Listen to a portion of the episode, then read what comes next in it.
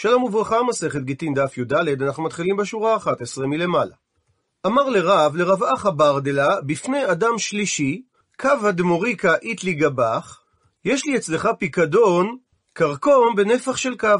וכותב דוקטור משה רענן בפורטל הדף היומי, שהשם מוריקה מופיע בספרות חז"ל כעשר פעמים, ומדברי המפרשים משתמע שהוא מתייחס לשני מינים שונים. לעיתים הוא מזוהה על ידם ככרכום הגינה, ולעיתים הוא מזוהה על ידם כקורתם הצבעים, שמכונה גם חריה. שני הצמחים משמשים כתבלין שצבעו צהוב עד כתום. על פי הסברה שמדובר בקורתם הצבעים, הרי שהצבע הצהוב מודגם בצבע עלי הכותרת, מהם מכינים את התבלין הנקרא עוצפור. לעומת זאת, אם הזיהוי הוא בקרקום הגינה, הרי שהצבע הצהוב או הכתום מתייחס לצלקות המשמשות להכנת תבלין הקרקום המכונה זעפרן. הדמיון בצבע ובשימוש הנעשה במינים אלו מקשה על ההבחנה ביניהם, אך ייתכן ובסוגיות מעין משתמע שמדובר בגידול יקר במיוחד, הכוונה דווקא לקרקום הגינה, וייתכן אם כן שבקשתו של רב מרווח אברדלה עוסקת דווקא בקורתם הצבעים שמכונה גם קרקום לעניים, שהוא נחשב על פי תירוץ הגמרא שנראה כמתנה מועטת. ואמר רב לרווח אברדלה, יהווה לפלוני. תן את קו הקרקום לפלוני, והוסיף רב ואמר, באפי כאמינא לך, אני אומר לך את הדבר בפניו, דלא הדר נביא. ואומר רש"י שמבינה הגמרא בשלב הזה, שמדגיש רב שהוא אומר את זה בפני אותו פלוני, ובכך אני מבטיחך שלא אחזור בי. ושואלת הגמרא על דברי רב מכלל, זאת אומרת, דאי באי הדר בי מצי הדר בי, שאם הוא רוצה לחזור בו, הוא יוכל לחזור בו? והרי רב הוא זה שאמר בעמוד הקודם, שאדם שאמר במעמד שלושתם, מנה לי בידך תנאו לפלוני, שקנה מקבל. ואם כך, ברור שרב לא יכול לחזור בו. עונה הגמרא, הכי כאמר, כך התכוון רב לומר, שדברים הללו לא ניתנו לחזרה. מסביר רש"י שרב התכוון להדגיש את עניין מעמד שלושתן, שכיוון שהוא מקנה את זה במעמד שלושתן, ממילא קנה המקבל, ורב לא יכול לחזור בו. מקשה על כך הגמרא, האמר רב חדא זימנה, הרי רב כבר אמר פעם אחת את הדבר הזה, דאמר רב הונא אמר רב, אדם שאמר מנה לי בידך, תנאו לו לפלוני במעמד שלושתן, קנה. ואם כך, למה רב צריך לחזור ולהדגיש בפני רווח אברדלה, שקניין שבוצע במעמד שלושתן, הוא לא יכול לחזור בו? מבארת הגמרא, אם אם היינו באים ללמוד מדברי רב לגבי הקניית מנה במעמד שלושתן, הווה אמינא, אז הייתי חושב לומר, הני מילי, הדברים הללו שצריך שההקניה תהיה דווקא בפניו של המקבל, זה רק אולי כאשר מדובר במתנה מרובה. כגון מנה, שזה סכום כסף גדול, אבל כאשר מדובר על הקניה של מתנה מועטת, כגון קווה דמוריקה שהשווי שלה נמוך, אולי לא ליבאי בפניו, אולי לא צריך לעשות את ההקניה בפני המקבל, אלא מספיק לומר למחזיק הפיקדון שיקנה את זה לפלוני. כמה שמלן, לכך בא רב להשמיע לנו, שגם כאשר מדובר על הקנייה של מתנה מועטת, צריך לבצע את זה על ידי מעמד שלושתן בפניו של המקבל. ועוד באותו עניין מספרת הגמרא, הנו גיני, אותם בעלי גינה שהיו מגדלים ומוכרים ירקות, דאביד חושבנה בהדי הדדי, והיו עושים חשבון משותף על הוצאות והכנסות. פש חמש איסטר אזוזי גבי חד מניו. עשו חשבון והגיעו למסקנה שנשאר אצל אחד מהם סכום קטן של חמישה איסטרי זוזי, שצריך להתחלק בין כולם. הוא מסביר רש"י שאיסטרי זוזה זה סלעי מדינה, שסתם איסטרי זה סלע צורי. לעומת איסטרי זוזי שזה סלע מדינה, שהוא שווה שמינית מסלע צורי. מפני שמטבע צורי היה עשוי מכסף טהור, ומטבע מדינה היה עשוי רק משמינית כסף טהור, ועוד שבע שמיניות נחושת. אמרה לי, אז אמרו השותפים לאותו אחד שלפי החשבון נשאר אצלו הסכום של החמש איסטרי זוזי, יאבינו ניאלי למרי ערה בטסקה. תן את המעות הללו לבעל הקרקע עבור מס הקרקעות שצריך לשלם לו. והם אמרו לו את הדבר באפי מרי ערעה, בפני בעל הקרקע, זאת אומרת שהוא קנה את הכסף במעמד שלושתן. ובנוסף לכך, וקנה מיני. בעל הקרקע גם קנה ממנו את הסכום הזה על ידי ביצוע של קניין חליפין. לסוף, אבל אחר כך, אזל הלך אותו שותף שאמרו לו לשלם, עבד חושבנה בין דילי לנפשי, עשה חשבון בינו לבין עצמו, וגילה שלא פש גבי ולא מידי, שהייתה טעות בחשבון, וכלל לא נשאר אצלו סכום שהוא אמור לשלם. עתה לקמי, אז הוא בא לפני דרב נחמן, ושאל אותו מה לעשות. אמר לרב נחמן לאותו אדם, מה יעביד לך? מה אני אעשה לך? אני לא יכול לפטור אותך מהתשלום משתי סיבות. חדה, סיבה ראשונה, דאמר רב הונא אמר רב, שמעמד שלושתן קנה. ועוד, סיבה שנייה, הקנו מנך. הרי בוצע קניין על סכום החוב על ידי קניין חליפין. ולכן, למרות שמדובר על טעות בחישוב, אתה חייב לשלם את הסכום לבעל הקרקע. אמר לי, שאל רבא את רב נחמן, אטו היי, מי כאמר לא יהיבנה? האם האדם הזה אמר שהוא לא רוצה לתת את הכסף? דלקה גבאי כאמר. הוא טוען שהכסף מראש לא נמצא אצלו, שהיה כאן חשבון שגוי. ובעקבות שאלתו של רבא, אמר לו רב נחמן לאותו אדם, אם כן, מדובר על קניין בטעות הוא, וכל קניין בטעות חוזר. וממילא אתה פטור מלשלם את הכסף. ומביאה הגמרא איתמר פתיחה למחלוקת המוראים. אדם שאמר לשליח, הולך מנה לפלוני שאני חייב לו, אמר רב שהמשלח חייב באחריותו אם יאנסו את המנה מיד השליח. ואם בא המשלח לחזור בו, אינו חוזר. ושמואל לעומת זאת אמר, שמתוך שחייב המשלח באחריותו של המנה אפילו שזה נמצא ביד השליח, אז אם בא המשלח לחזור, הוא חוזר. כמובן, כל זמן שהמנה עדיין לא הגיע לידי פלוני הנמען. ושואלת הגמרא, לימה באקא מפלגי? האם רב ושמואל נחלקו בדבר הבא? דמר סבר, והכוונה לרב, שכאשר המשלח נוקט לשון של הולך, כזכי דמי. זה כאילו הוא אמר לשליח, תזכה, ולכן הוא לא יכול לחזור בו ולקבל את המנה חזרה מהשליח. עם זאת, המשלח חייב באחריותו של המנה, שהרי המלווה שנתן לו את המנה מראש, לא ציווהו למוסרם לשליח הזה. ומר סבר שזה שמואל, שכאשר המשלח אמר לשון של הולך, לאו כזכי דמי. זה לא נחשב כאילו הוא אמר לשליח לשון של תזכה עבור פלוני, ולכן הוא יכול לחזור בו מהשליחות ולקבל את המנה חזרה מהשליח. דוחה הגמרא שלא בהכרח שזו נקודת המחלוקת של רב ושמואל, מפני שניתן לומר דכולי עלמא שגם רב וגם שמואל סוברים שכאשר המשלח אמר הולך, כזכי דמי. זה כאילו הוא אמר לשליח תזכה עבור פלוני, והכה באקא מפלגי, וכאן הם נחלקו בדבר הבא.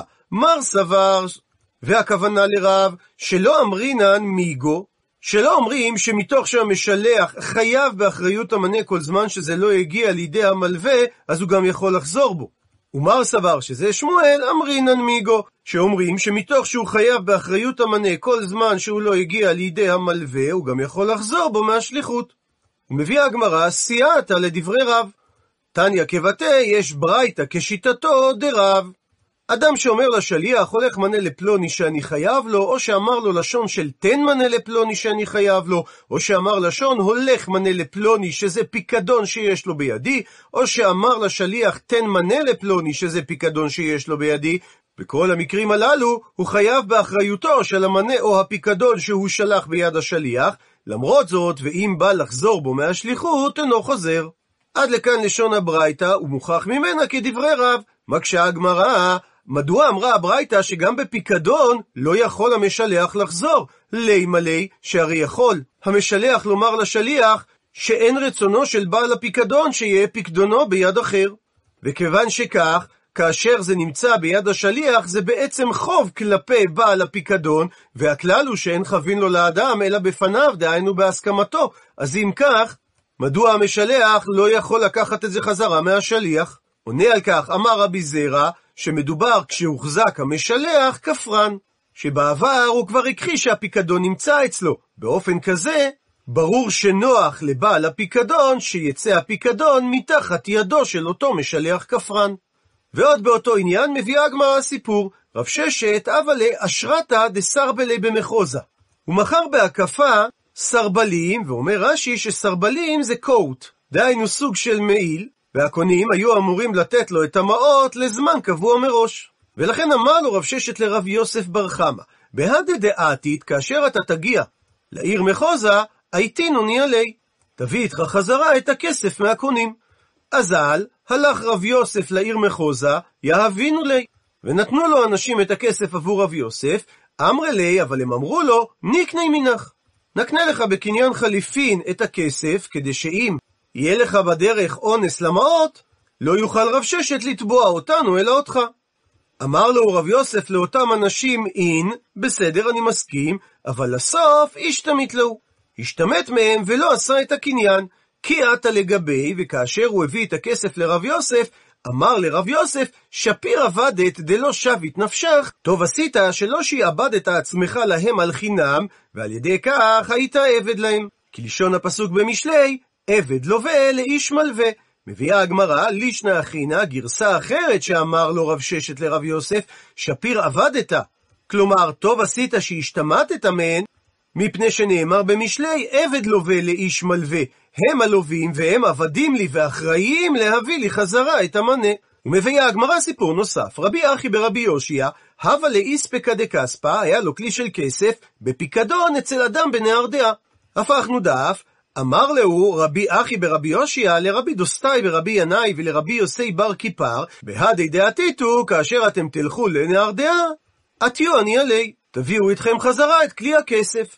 אזול, כאשר הם הלכו לנהרדעה, יהב איני עלי. אותם אנשים שכלי הכסף היה אצלם, נתנו להם את כלי הכסף, ואמרי להו, נקני מנייכו. תעשו לנו קניין חליפין, שאתם לוקחים אחריות על כלי הכסף במקומנו. אמרי להו, ענו להם, רבי דוסטאי ורבי יוסי, לא, אנחנו לא נעשה דבר כזה. אמרי להו, אז אמרו להם אותם אנשים, אהדרני ילן, אז תחזירו לנו את כלי הכסף.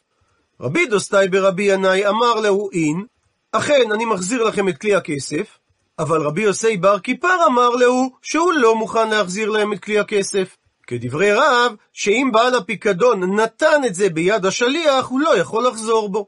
ובעקבות כך הוו קמצערו ליה. הם התחילו להרביץ לרבי יוסי בר כיפר כדי שיחזיר להם את הפיקדון. אמרו ליה, ותוך כדי כך הם אומרים לרבי דוסטאי, חזי מר, תראה אדוני, היכי קא עביד, איך החבר שלך עושה שהוא לא מוכן להחזיר לנו. אמר לו רבי דוסטאי לאותם אנשים, טב רמו ליה. הוא מביא על כך רש"י שתי פירושים, או שהוא אמר להם, תמשיכו להרביץ לו, או שהוא אמר, יפה שאתם עושים שהרבצתם לו. כי אתו לגביה, כאשר חזרו רבי דוסטאי ורבי יוסי, לפני רבי אחי ברבי יאשיה, אמר ליה, התלונן רבי יוסי, בפני רבי אחי, ואמר לו, חזי מר, תראה אדוני, לא מספיק שמסתייה דלא סייען, שרבי דוסטאי לא עזר שלא ירביצו לי, אלא עוד אמר להו נמי, טב רמו ליה, טוב אתם עושים שאתם מרביצים לו. בעקבות כך, אמר לו רבי אחי לרבי דוסטאי, אמאי תיעביד הכי, מדוע עשית כך? אמר ליה, ענה לו רבי דוסטאי, אותם בני אדם, אני אתאר לך כמה מפחידים היו. הם עצמם אמה, מסביר רש"י, אנשי מידות שהיו גבוהים בקומה, וכובען אמה, שאף מלבושיהן היו מאוימים משאר בני אדם, ומדברים מחציהן, זאת אומרת, קולן הוא כל כך עבה, שנראה כאילו הדיבור יוצא מטיבורן. ובנוסף לכך, ושמעותיהן מבוהלין, ארדה וארתה ופילה בריש. אחד הכינוי שלו היה ארדה, חמור הבר, אחד הכינוי שלו היה ארתה, שזה גמל מהיר, והשלישי הכינוי שלו היה פיל, והוא היה בראשם. והם לא היו ערסים מחמד שרק מאיימים, אלא אם הם היו אומרים לעבדים שלהם כפותו, אכן העבדים היו כופתים אותנו. אם הם היו אומרים לעבדים שלהם הרוגו, הם היו הורגים אותנו. ואילו הרגו את דוסטאי, מי נתן לינאי אבא שלי בר בן כמותי? אמר ליה, המשיך רבי אחי ושאל, האם בני אדם הללו קרובים למלכות הן? יש להם קשר לשלטון? ולכן הם לא פוחדים לפגוע באנשים? אמר לו רבי דוסטאי, הן. המשיך רבי אחי ושאל, האם יש להם סוסים ופרדים שרצים אחריהם? שזה אומר שגם יש להם את היכולת הכלכלית לפגוע באנשים? אמר לו רבי דוסטאי, הן. אז אמר לו רבי אחי, אי הכי, אם כך, שפיר עבדת. טוב עשית באופן שנהגת, כי החשש שלך מאותם אנשים היה מוצדק ולא מוגזם.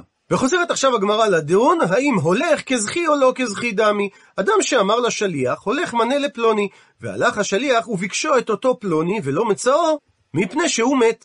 תני חדה, ברייתא אחת אומרת שהדין שיחזרו המנה למשלח, ותניא אידך וברייתא שנייה אומרת שהדין שיעבירו את המנה ליורשי מי שנשתלחו לו, ושואלת הגמרא, לימה באקא מפלגי, האם הם נחלקו בדבר הבא? דמר סבר שזה התנא של הברייתא השנייה, הולך כזכי, וכיוון שהשליח זכה עבור המקבל, אז הוא זכה בהם בחייו, ולאחר שאמת יינתנו ליורשיו.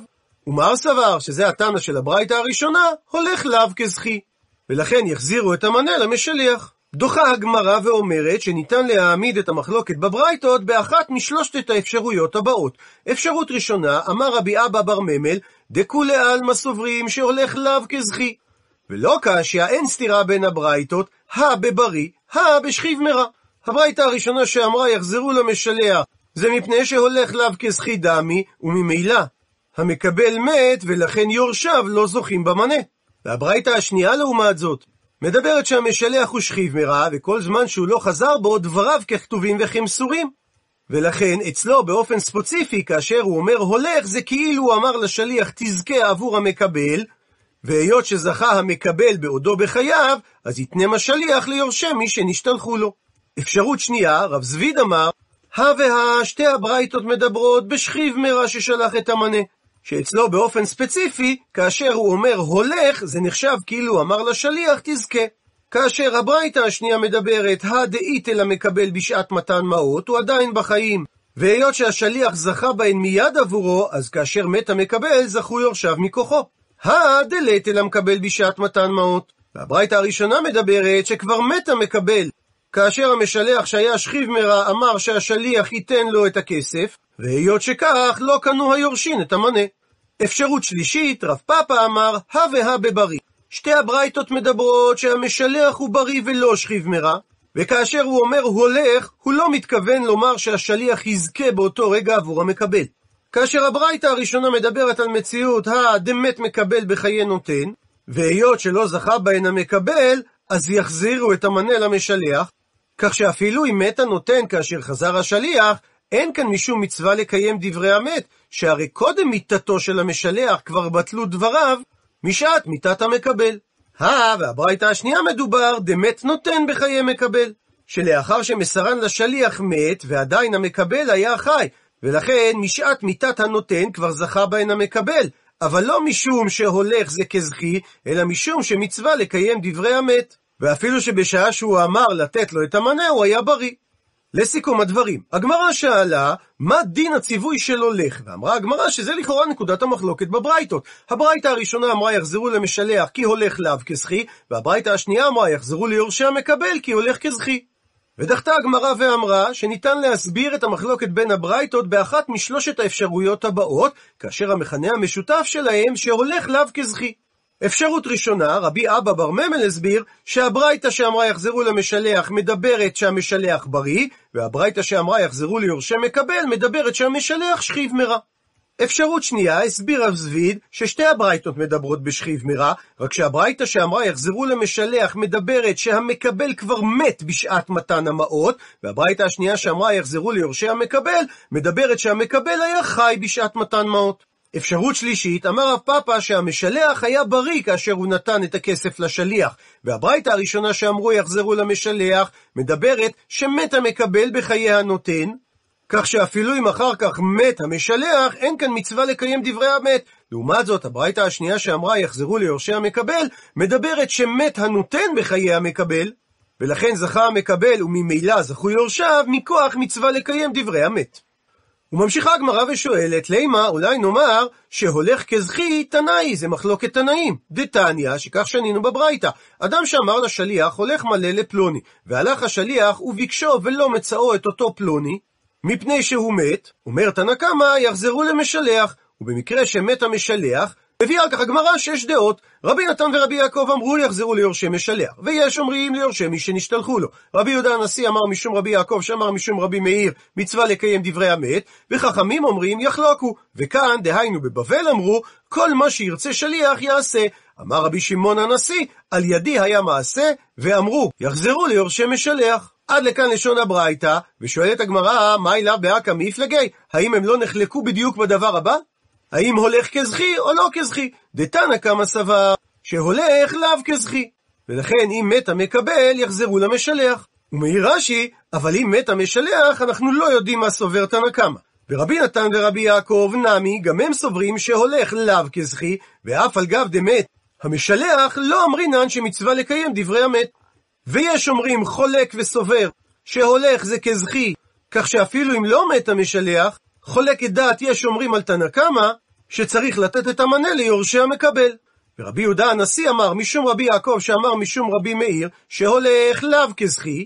מי הוא למרות זאת, היכא היכן דמת המשלח, אמרינן מצווה לקיים דברי המת, ומטעם זה צריך לתת את המנה ליורשי מי שנשתלחו לו. וחכמים אומרים יחלוקו, בשני המקרים, בין כאשר המשלח בחיים, בין כאשר מת המשלח, מפני שמספקה להו. שהסתפקו חכמים בשני הדינים, האם הולך כזכי דמי או לא, והאם מצווה לקיים דברי המת או לא. וכאן בבבל אמרו שאומנם יש ספק האם הולך כזכי והאם מצווה לקיים דברי המת, אבל שודה עדיף על יחלוקו, שעדיף שהשליח יחלק כראות עיניו לפי אומדן דעתו מה נכון הדין במקרה הזה, מאשר לעשות חלוקה מספק בין יורשי המשלח ליורשי המקבל. ורבי שמעון הנשיא, שחזר בעצם על דעתם של רבי נתן ורבי יעקב, מעשה עתה להשמועינן. בא לומר שכך נהגו למעשה, וממילא כך צריך לפסוק. לסיכום השלב הזה, הגמרא רוצה לומר שהדעות בברית החלוקות, האם הולך כזכי או לאו כזכי. שהתנאים שאמרו שבמקרה שמת המקבל יחזירו את המנה למשלח, זה מפני שהולך לאו כזכי, ודעת היש אומרים שבמקרה כזה ייתנו את המנה למקבל או ליורשיו, מפני שהולך כזכי. דוחה הגמרא שלא בהכרח להעמיד כך את מחלוקת התנאים, מפני שכאשר המשלח בבריא, דכולי עלמא לא פליגי, לא נחלקו התנאים, שזה שהוא אמר לשליח הולך, זה לא נחשב שהוא אמר לו תזכה. ואחא במאי עסקינן, וכאן בברייתא באיזה מציאות מדובר? בשכיב מרע שהוא המשלח, ובפלוגתא דרבי אלעזר ורבנן כמפלגי. ונחלקו התנאים במחלוקת של רבי אלעזר ורבנן דתנן, המובאת במשנה בבבא בתרא, אדם המחלק נכסיו על פיו. דהיינו שהוא מחלק את נכסיו לבניו על פי מה שהוא כתב בצוואה שלו, ולא כשאר המורישים שחולקים היורשים בשווה. רבי אלעזר אומר, אחד בריא ואחד מסוכן, זה לא משנה אם בשעת כתיבת הצוואה המוריש היה בריא או שהיה מסוכן, דהיינו שכיב מרע, לא ניתן להקנות נכסים על ידי אמירה בלבד, אלא נכסים שיש להם אחריות, שזה נדל"ן, קרקעות ובתים, הן נקנים בכסף או בשטר או ובחזקה, ונכסים שאין להם אחריות, שזה מטלטלים, אין נקנים אלא במשיכה בפועל. וחכמים לעומת זאת חולקים ואומרים שאם המוריש הוא שכיב מרע, אלו ואלו שני סוגי הנכסים נקנים באמירה. ואמרו לו חכמים לרבי אלעזר, מעשה באימן של בני רוכל שהייתה חולה, זאת אומרת הייתה שכיב מרע, ואמרה תינתן. הפכנו דף קבינתי, שזו איזה סיכת תכשיט, לביתי ולא לשאר הילדים, והיא, השווי של אותה סיכה, ב-12 מנה הייתה. ומתה האם, וקיימו חכמים את דבריה. ומכאן הוכחה שמתנת שכיב מרע נקנית באמירה בלבד. דחה את הדברים, אמר להם רבי אלעזר, בני רוכל, תקברם עמם. אומר רש"י קללה היא, כלומר לא יעלו עלה ולא ייזכרו בבית המדרש לראיה, לפי שרשעים היו, שהיו מקיימים קוצים בכרם, ולשיטת רבי אלעזר זה כלאיים. ולכן לא נלמד מהם ראיה, לפי שלא דקדקנו בהם איך הייתה אותה צוואה, שמתוך שהיו רשעים לא הוזכרו בבית המדרש. עד לכאן לשון המשנה, ועל פי מחלוקתם של רבי אלעזר ורבנן, מעמידה הגמרא את המחלוקת בברייתא. תנא כמה סבר כרבי אלעזר, שאין הבדל בין מתנת שכיב מרע למתנת בריא, והולך לאו כזכי דמי. ורבי נתן ורבי יעקב נמי, גם הם סברו כרבי אלעזר, ואף על גב דמת המשלח, לא אמרינן שמצווה לקיים דברי המת. ויש אומרים לעומת זאת, סברו כרבנן, שדברי שכיב מרע ככתובים וכמסורים דמו. כך שאפילו אם לא מת המשלח, הדין שצריך לתת את המנה ליורשי המקבל, כל זמן שלא חזר המשלח מדבריו. ורבי יהודה הנשיא שאמר משום רבי מאיר, הוא סבר כרבי אלעזר. מי הוא? אמנם, היכא דמת המשלח, אמרינן שמצווה לקיים דברי המת. וחכמים אומרים, יחלוקו את המנה בין יורשי המשלח לבין יורשי המקבל, מפני שמספקה להו. הם הסתפקו האם הלכה כרבי אלעזר או כרבנן, והסתפקו גם במקרה שמת המשלח, האם מצווה לקיים דברי המת או לא. וכאן בבבל אמרו, שודה עדיף. עדיף שהחלוקה תהיה על פי אומדן דעתו של השליח, ורבי שמעון הנשיא מעשה עתה להשמועינן. הוא בא לספר על מעשה שפסקו בפועל כשיטת רבי נתן ורבי יעקב. לסיכום, אמרה הגמרא שניתן להעמיד את מחלוקת התנאים בברייתא, לפי המחלוקת של רבי אלעזר ורבנן במשנה, במסכת בבא בתרא, האם מתנת שכיב מרע צריכה קניין, או שדבריו ככתובים וכמסורים דמו. שהתנאים שאמרו שכאשר מת המקבל יחזור המנה למשלח סוברים כרבי אלעזר, שמתנת שכיב מרע צריכה קניין, והיות שלא בוצע קניין כי הולך לאו כזכי דמי, לא קנו יורשי המקבל את המנה, ודעת היש אומרים שגם כאשר מת המקבל צריך לתת את המנה ליורשיו, מפני שהם סוברים כרבנן שמתנת שכיב מרע ככתובים וכמסורים דמו. וממשיכה הגמרא, היא בעיה לו, נשאלה להם השאלה הבאה, האם הלשון שנאמרה בברייתא, רבי שמעון הנשיא, נשיא הוא או משמי דנשיא כאמר? מסביר תוספות, לפי שלא מצינו שהיה נשיא, נשאלה השאלה, האם חיסר התנא מדבריו, והיה לו לתנא לשנות שאמר רבי שמעון שכך הנשיא היה אומר. הוא מסביר את השאלה המעריץ חיות, הלא הוא רבי צבי הירש חיות, שהיה רב וגם חוקר ומבקר. כאשר בשנת 1846 פורסם חוק באוסטריה כי על הרבנים לעמוד למבחן בפילוסופיה, הוא נבחן באוניברסיטה בלבו וקיבל תעודת מגיסטר. בספרו מנחת קנאות הוא התפלמס עם פסילת המשכילים את המסורת ותקף את מסקנות הרפורמים, כולל התקפות אישיות על הרבנים גייגר ושמואל הולדהיים. בחיבור אחר הוא יצא להגנת הרמב"ם מפני התקפותיו החריפות של שד"ל. הגאותיו על התלמוד מצויות בנספחים כמעט בכל מהדורות הש"ס המסורתיות, וכן יצא לאורשות שלו. על חיבוריו המחקריים החשובים ביותר נמנע המבוא לתלמוד. מעניין את שיטתו על ערך החקלאות. לשיטתו רצון התורה שעם ישראל היה ויהיה עם חקלאי. תקופת הגלות גרמה לנו לרכוש עיסוקים שאינם מתאימים לא לטבענו ולא למודל אותו מציבים התורה וחכמי ישראל בפנינו. הוא מוכיח המעריץ חיות שהשאלה היא מתייחסת לגבי נשיא בבבל ולא לנשיא בארץ ישראל, הן מצד שהברייתא היא ברייתא בבלית, שהרי פירש רש"י וכאן אמרו הכוונה כאן בבבל, והן מפני שלא נמצא בדורו של רבי נתן המבלי שנזקן בה בברייתא, נשיא בארץ ישראל, ששמו רבי שמעון. שהרי בשושלת הנשיאים מבית הלל מצאנו או את אביו של רבי יהודה הנשיא, שזה רבן שמעון בן גמליאל, או את בנו, אבל הוא היה חכם ולא היה נשיא. אלא ודאי כוונת הגמרא לשאול על הנשיא מבבל, כי נמצאו שם מאז נשיאים וראשי גולה, רק היו שמותם לסדר ממלכתם מסופק עדיין. מביאה הגמרא תשמע, בו שמע הוכחה מזה דאמר רב יוסף הלכה כרבי שמעון הנשיא. אבל אומרת הגמרא, ועדיין תיבא אלך, עדיין יקשה לך. האם שמעון עצמו נשיא הוא, או דכאמר שמעון משמי דנשיא את הדברים? מפני שייתכן שרב יוסף ציטט את לשון הברייתא. ונשארת הגמרא בתיקו, תעמוד השאלה ללא תשובה. וחוזרת הגמרא לדון גופה בגוף הדברים שאמר רב יוסף הלכה כרבי שמעון הנשיא. ועל כך שואלת הגמרא, והקיימה לן, והרי ידוע לנו שנפסקה הלכה שדברי שכיב מרק כתובים וכמסורים דמו. וזה בניגוד לדברי רבי שמעון הנשיא שפסק כרבי אלעזר.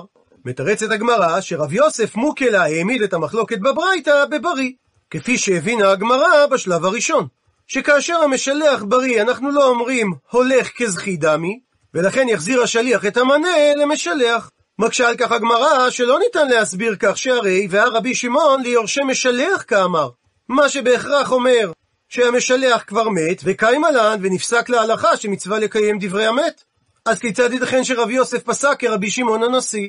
מתרצת הגמרא תנא, צריך לתקן את הגרסה במשנה בדברי רבי שמעון הנשיא, ובמקום שיהיה רשום ליורשי משלח, צריך לגרוס יחזרו למשלח, כך שמדובר שהוא לא מת, ולכן אין בעיה של מצווה לקיים דברי המת.